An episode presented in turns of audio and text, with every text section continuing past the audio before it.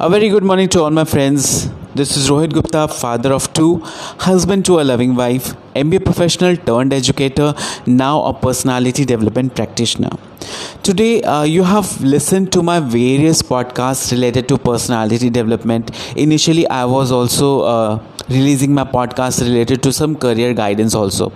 So, I became a specialist. I became a practitioner related to personality development by consecutively consecutively I am uh, posting my podcast related to personality development only as well as I am having my YouTube channel Roohankit basically for personality development only. But in that channel i used to upload the videos related to motivation related to lifestyle related to men's grooming as well. So today in this podcast i will be discussing about what is a positive body language. You have heard many times with number of people that you should have a positive body language. Is there any kind of negative body language also? Yes there is a negative body language also. But it depends on an individual how he analyzes that language. So what is a positive body language? Basically i will be telling today in this podcast. Now people find positive language appealing receptive and easy to confront. A positive body language must place us in a position of comfort dignity and likability it helps us to be open to other people and be approachable, helping them feel comfortable when they are interacting with us. If our body movements somehow convey the opposite, then our body language is not positive and hence needs to be improved. So we have to consequently we have to consistently work on our positive body language so that the opposite person can feel comfortable in talking with us. Don't feel ignored. Don't feel hatred in his mind that what kind of person the other is. Okay so what we have to do body language must not be defensive in nature. Now defensive body language what it does it discourages people from approaching us and establishing a connection with us. How we will be defensive? By folding our hands by our chest that is a defensive position. That you are an egoistic person. You don't want the other person should approach to you and try to have a conversation with you. Okay? So this is a body language which is negative. So be a positive for a positive body language you need to uh, you need not to fold the hands by your chest. Just open your hands.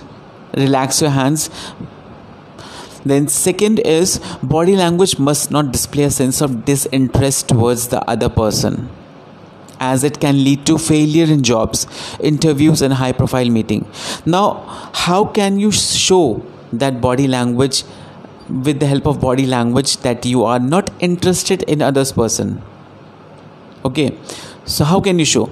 By not listening carefully to what other person is saying looking here and there eyes movement. That means you are not interested in the other person what he wants to say to you what he wants to convey to you. So that is a negative body language. Depending on the situation to situation you have to analyze what kind of body language is positive what kind of body language is negative. The third is the body language of a person must neither be authoritative nor submissive. Now authoritative means you are having the power you are having the authority. You are trying to dominate the other person. In simple communication you want to show that i know each and everything more than you. That is authoritative. And what is submissive? You don't need not to be more submissive also. Like a few people are there. If you're talking someone ha you know more than me.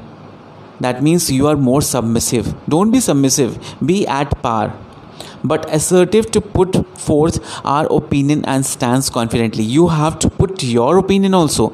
Don't try to uh, say that your opinion is good. I don't have any opinion. That is submissive quality.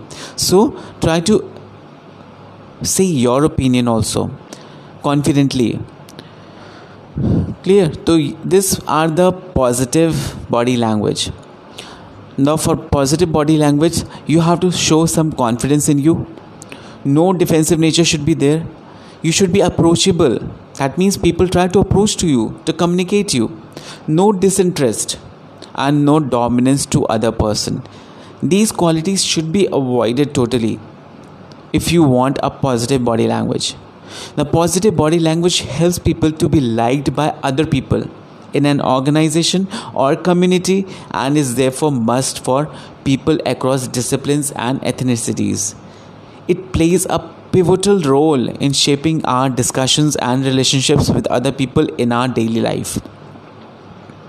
So, this was a podcast basically on positive body language. If you like this podcast, do share as much as you can in all your Facebook and WhatsApp group.